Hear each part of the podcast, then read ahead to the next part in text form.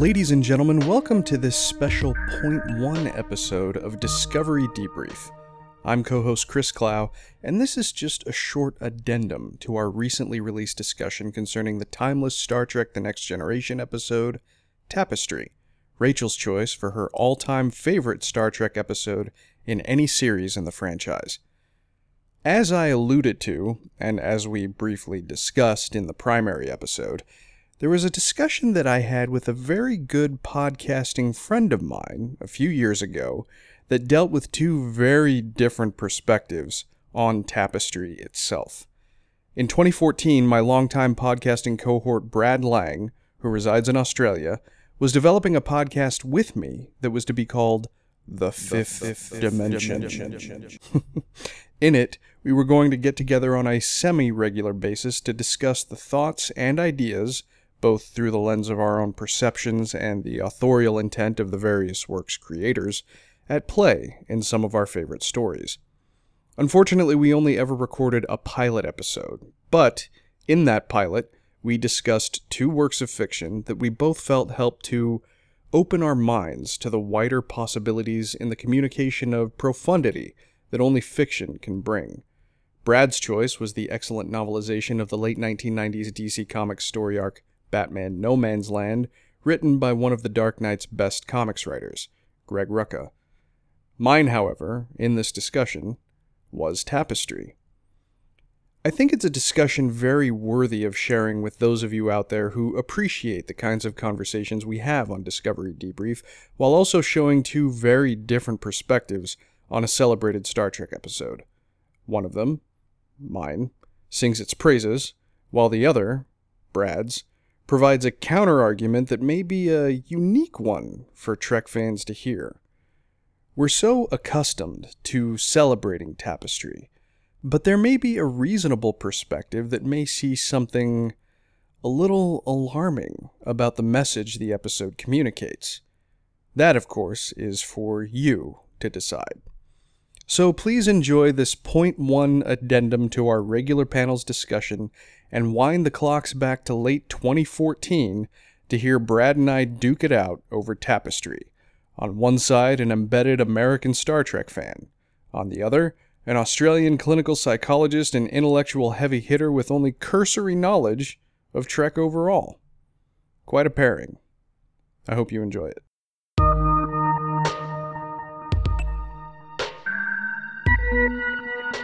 So, what we're going to be talking about today is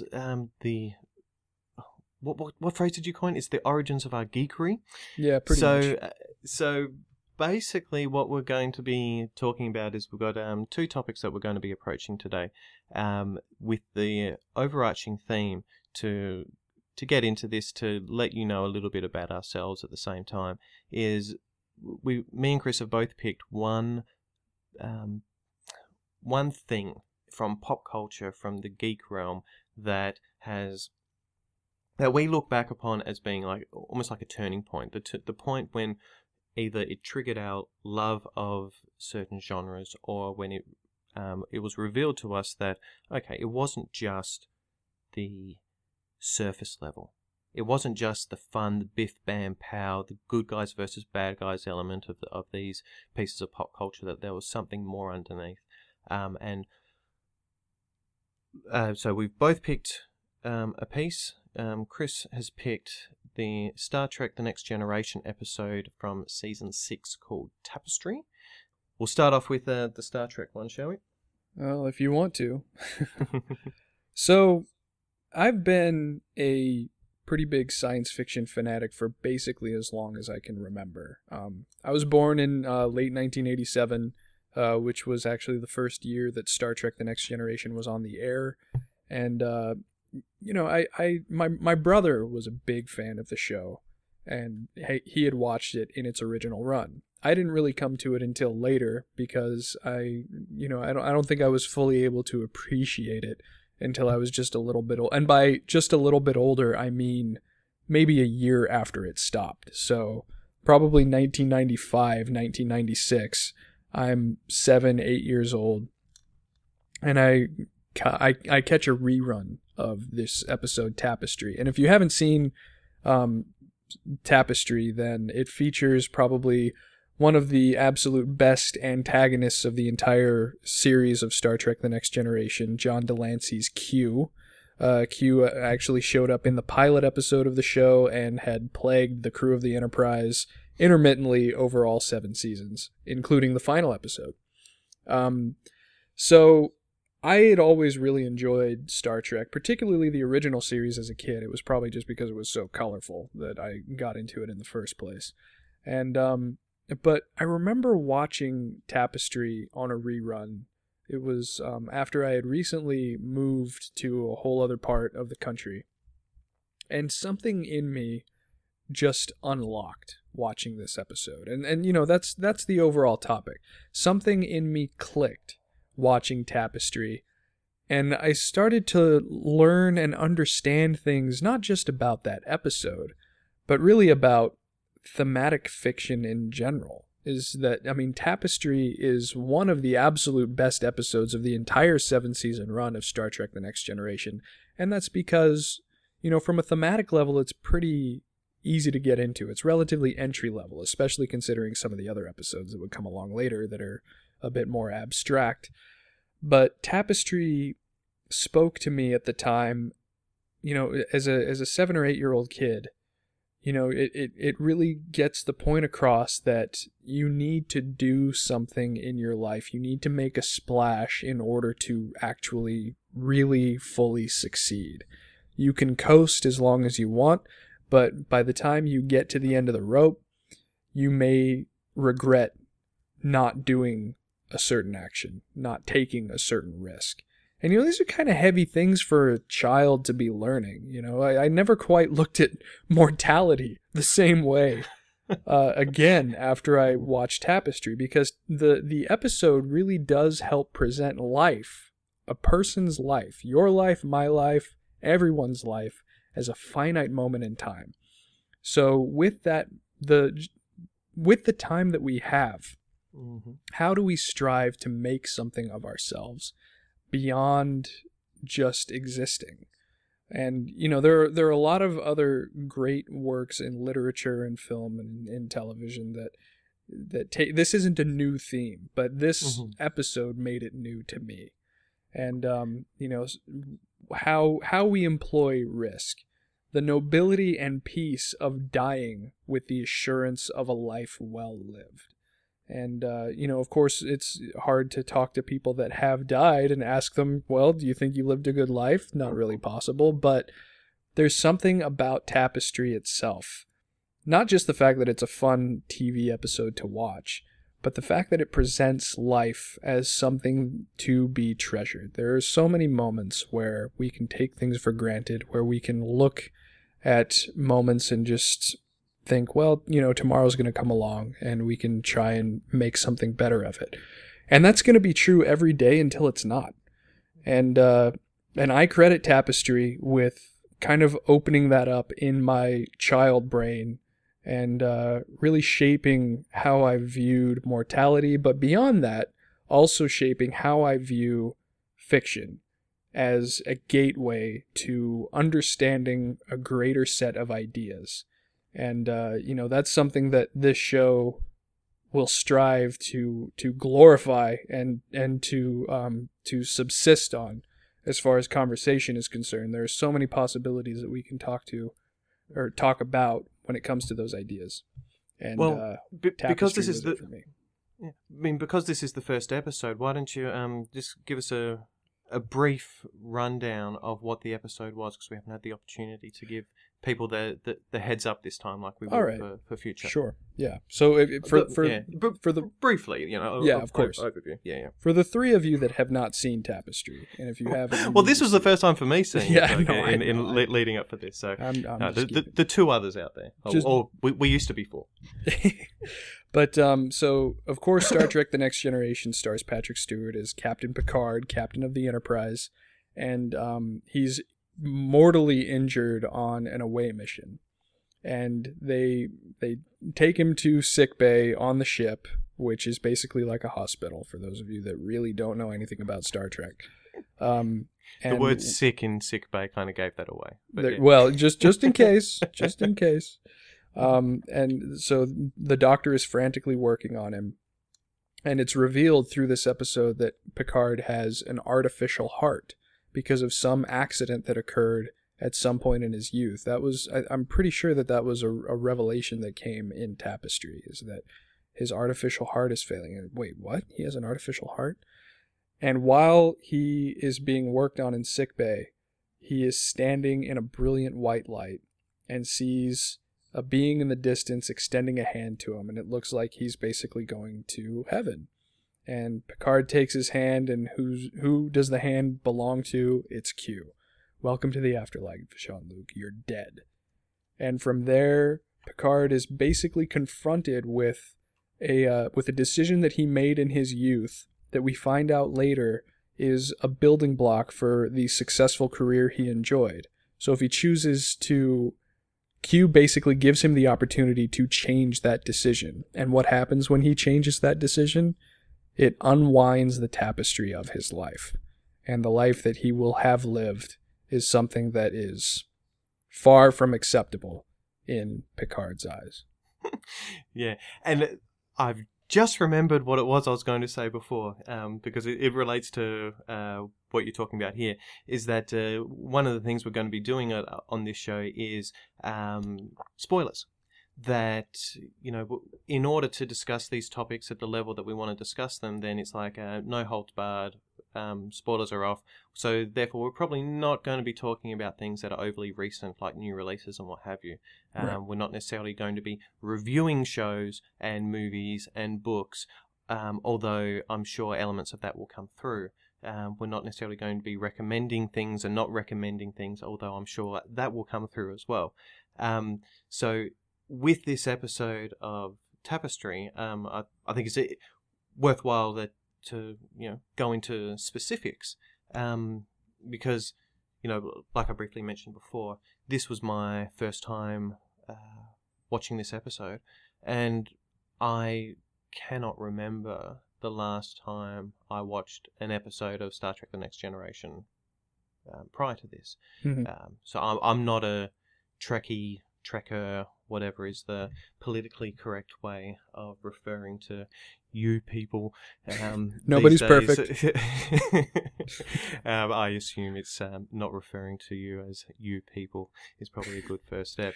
Might that be PC? Yeah.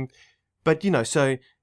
yeah, it's not a unknown story trope that's used here. That someone gets to a point in their life and they're confronted with, or they're given a decision to change an element of their past and what that impacts on the future. I mean, I've seen episodes of Simpsons and Family Guy that have done the same sort of thing. So he goes back, and the thing that stands out with this episode is that while the iconic imagery of Jean-Luc Picard is one of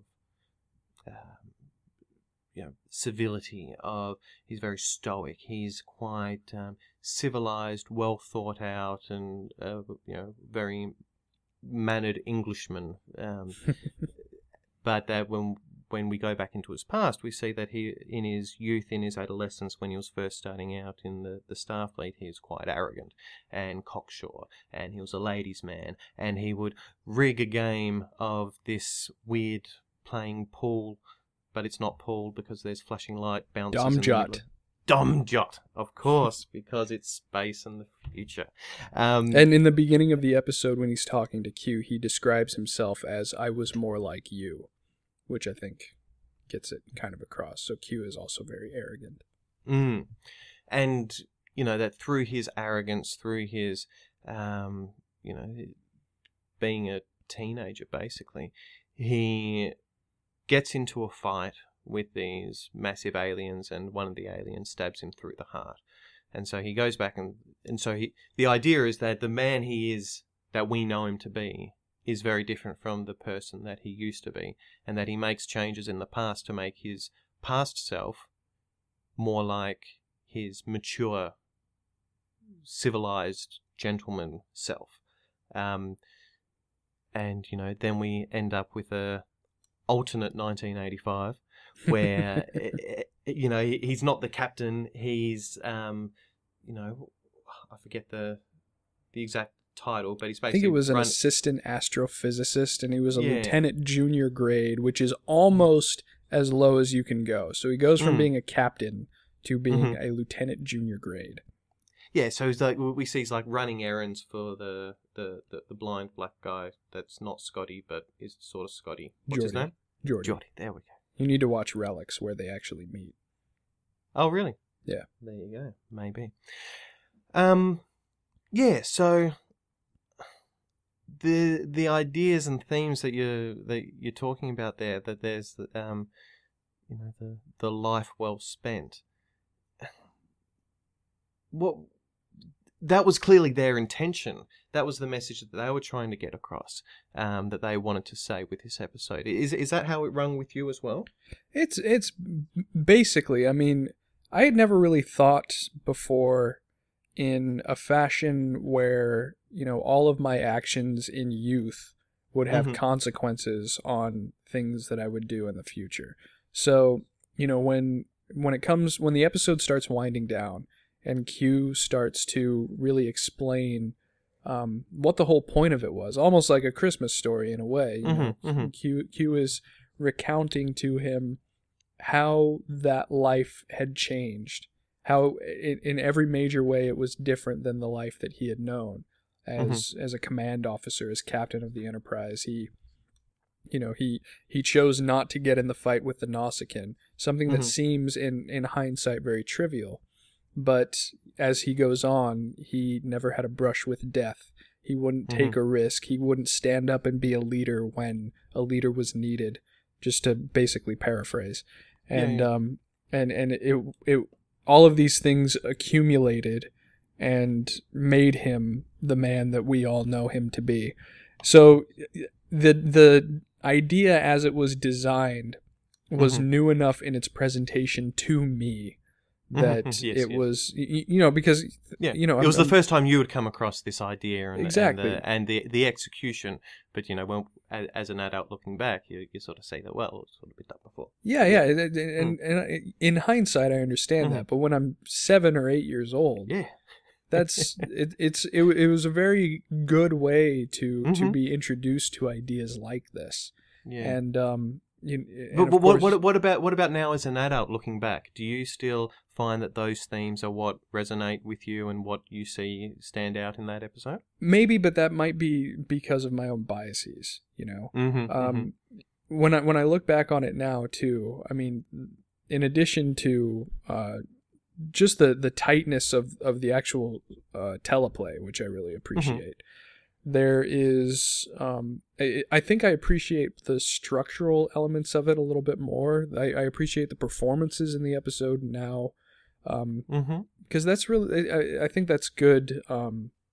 It's good material to play with for an actor of Stewart's caliber, as someone who I believe has played Ebenezer Scrooge in the past. Right, I'm sure he's an elderly Englishman. I think they all have at some stage, but yes. But I mean, you know, if you wanted to really analyze it to try and go beyond the intended meaning, there might not be that much there. And I understand. I mean, there's some stuff. No, go ahead. Well, I was just going to say, like, the thing that stood out to me that made me, because, you know, I'm approaching this for the first time without any emotional connection to these characters, without much knowledge of them beyond their superficial, I guess, iconic status that is sort of permeated beyond the show itself. So what stood out to me was that this show, or maybe this episode, or maybe a reflection of these characters, were really advocating for arrogance and personal self-interest. You know, that it was very much about me thing that was going on for the character of Picard, rather than in the interest of the group as a whole. Like, it was very much an individualist perspective. And I guess maybe this is because I'm I'm an outsider, or maybe this is my own biases, but it came across as very much an American view of what a life well lived is. You know, that it's the American dream of that, you know, you will rise to the top, and it is about you achieving the pinnacle, rather than, say, a more collectivist society, a more socialist inclined society, where it is about the benefit of the group as a whole. In that, you know, he goes back to the past and makes decisions that are pretty hard to dispute. You know, it is not a good thing to cheat in a game. It is not a good thing to get into a fight. It is not a good thing to put yourself in a position where you are going to get stabbed through the heart, basically killing yourself, you know? Like, those aren't good decisions. It is not a good decision to play one girl off another and not really care about the emotional impact on other people. You know, these aren't necessarily admirable qualities to promote. But you would also be looking at that through hindsight, you know, because when he made those decisions for the first time in his life, he was doing them in the moment. And absolutely. So, and you know, and in its defense, you know, that's the perspective that Jean-Luc goes into that situation with. That with, you know, these aren't good. Yeah, that these aren't good decisions.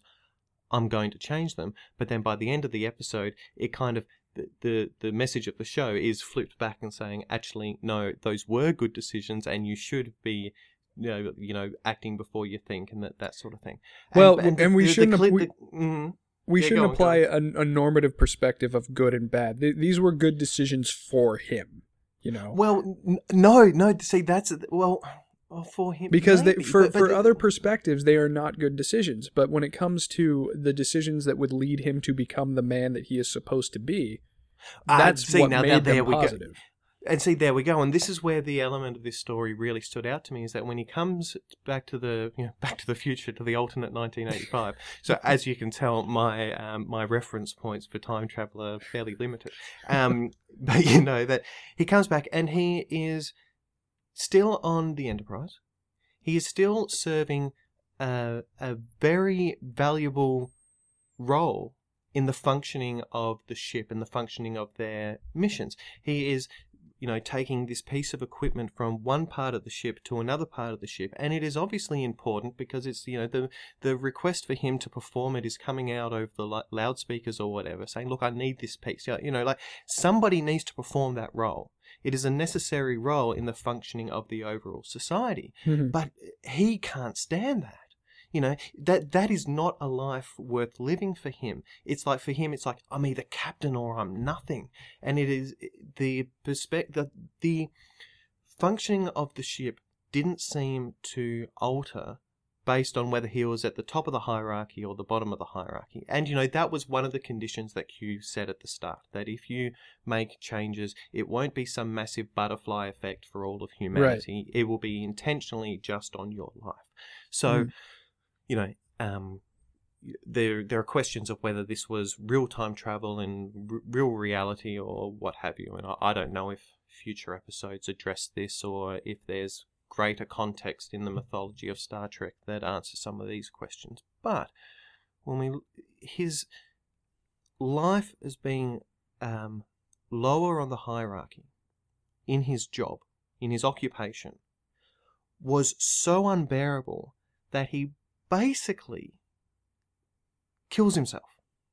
He puts himself in a position where he is going to get a blade through the heart, so that his heart is going to have to be recreated as an artificial heart.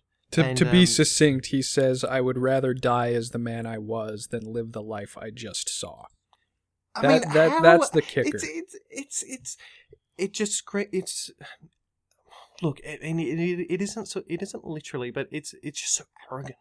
It is so like, it's about me. Which goes back to the way that he was as a young man.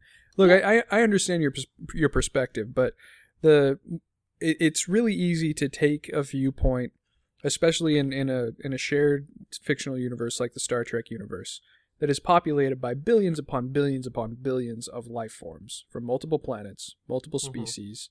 in different parts of the galaxy. Jean-Luc Picard, from a top-down perspective on the Star Trek universe, is a very important figure.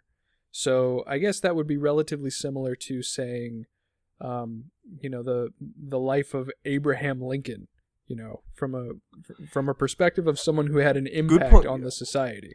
All right, good point. But then, what this show is then presenting, at least from the character's point of view, is that, and this goes back to the comment that I made on arrogance, is that he's basically saying that, and nobody else could do that.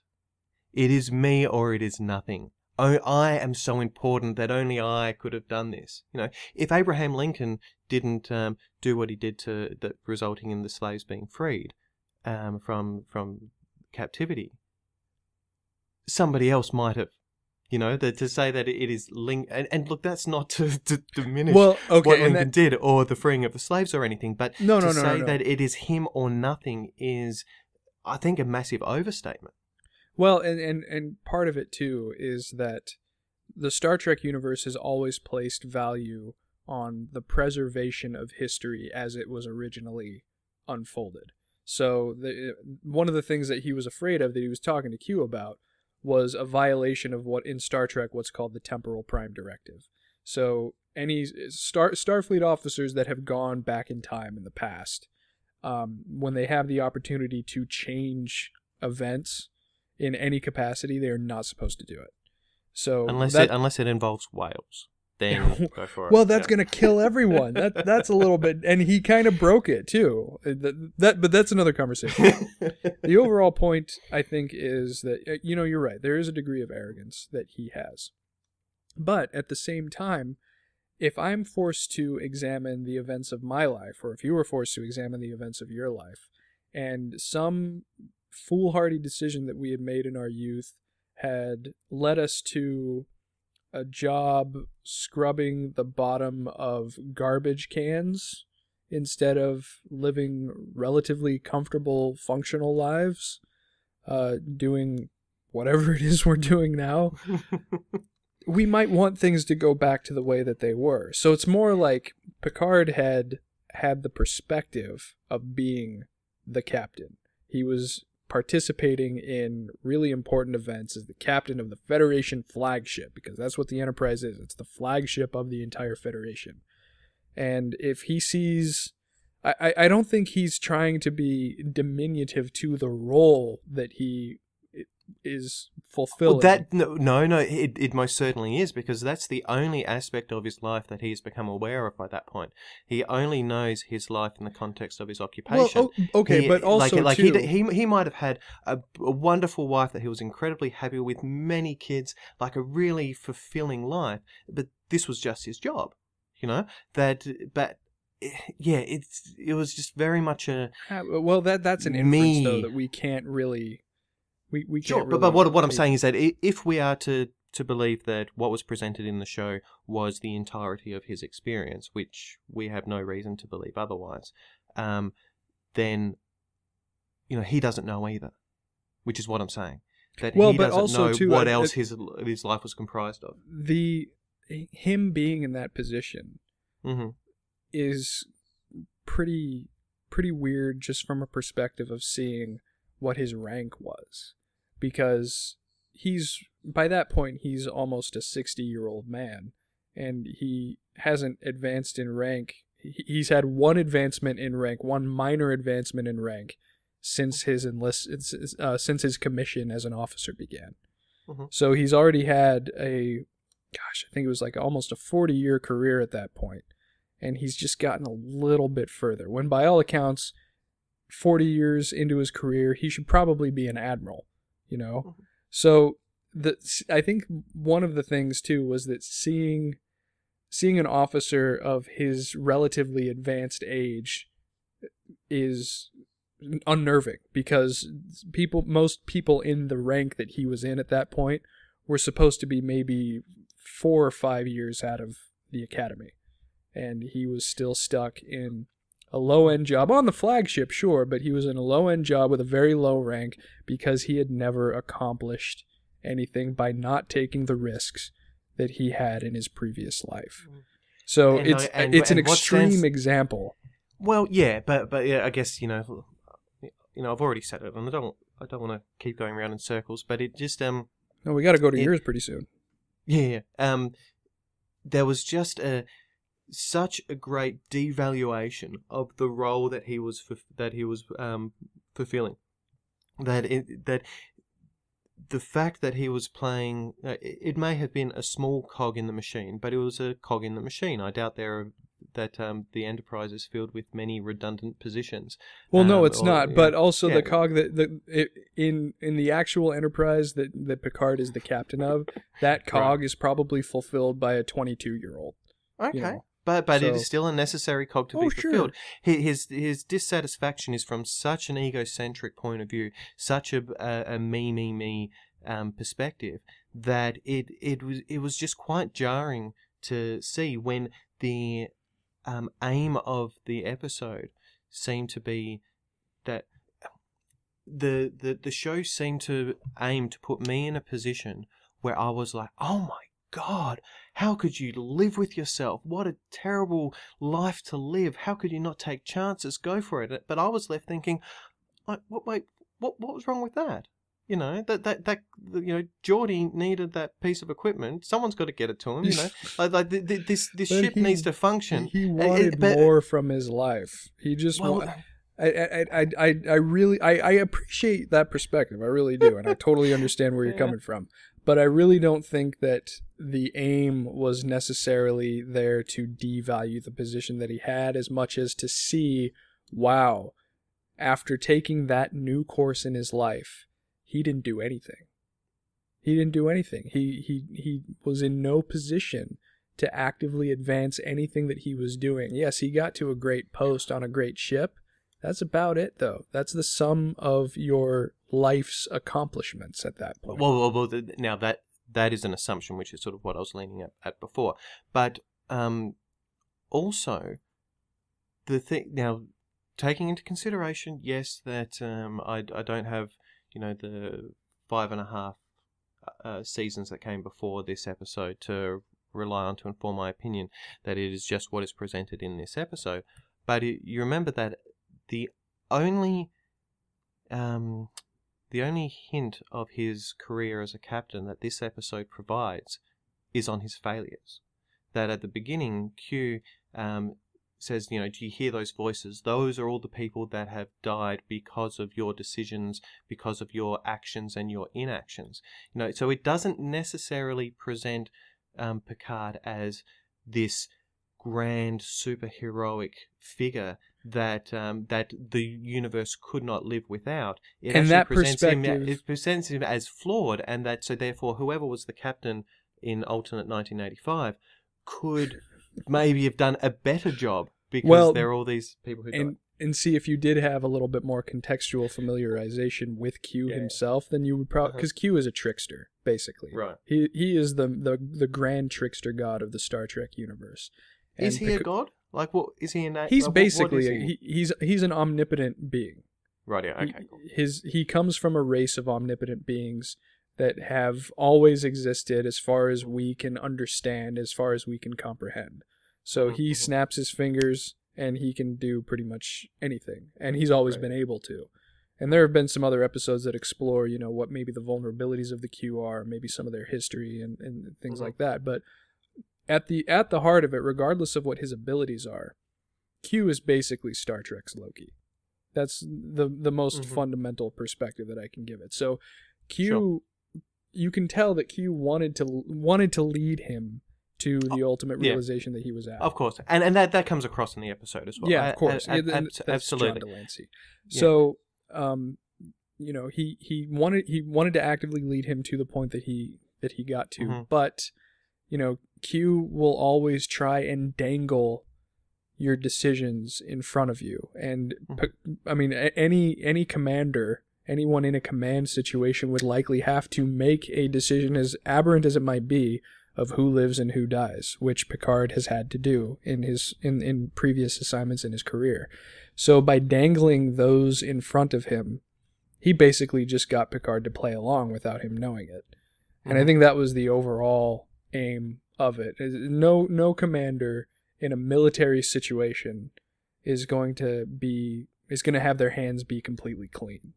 And I think that was the overall point of that. But regardless sure. of all of these things, at the end of the day, I think that the most potent theme out of the episode is the one that it primarily presented, and that's that whether you agree with his own decisions or not, mm-hmm. you have to be able to make decisive action in your own life if you want to succeed. And I think that applies to pretty much anything. The message that they're trying to get across is fine when you, in viewing it from that perspective, in that all the pieces that they, in order to come to the conclusion they want you to come to, the pieces that they lay out in front of you lead you in that direction. But I guess sort of where I was coming from is that those pieces can be looked at from a different side of things, which give the overall a different flavour, not necessarily reducing or diminishing the conclusion that they come to, but that it, I guess it's more of a ethical slant to it. Mm-hmm. That the positive outcome is for the individual and the individual's self-interest rather than anything else. And you know, everything else seemed to be, you know, just fine. He just didn't like that he was being told what to do. And that doesn't necessarily result in a grand heroic figure in my eyes. Well, we'll throw that to the listeners as well. If you agree with either my viewpoint or with Brad's viewpoint about the overall point of the episode Tapestry, then feel free to leave a comment or an email through Geek Nation, and it will find its way to us, and we will we'll see what you think. Or if you have a different point of view, you know, we're by no means the exhaustive authority on this sort of thing. So far from it. Far from it. Let us know. Let us know. Yeah.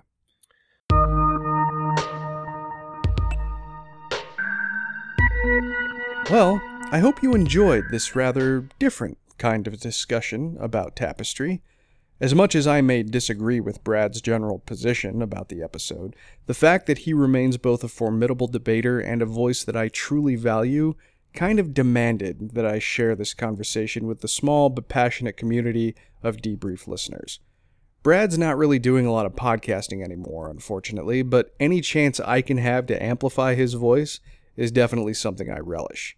He's a good friend, a great podcaster, and most definitely one of the most valued connections I've made as a genre fiction fan.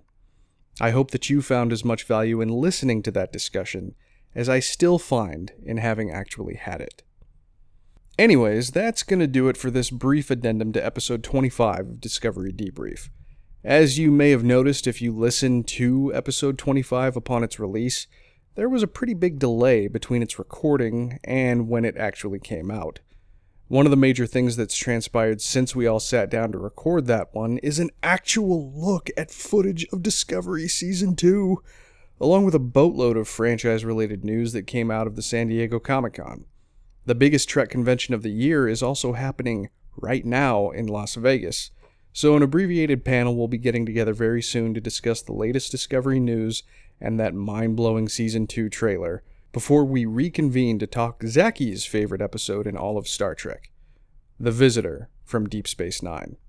So, we'll plan on talking to you again very soon, but until then, please, go boldly, my friends.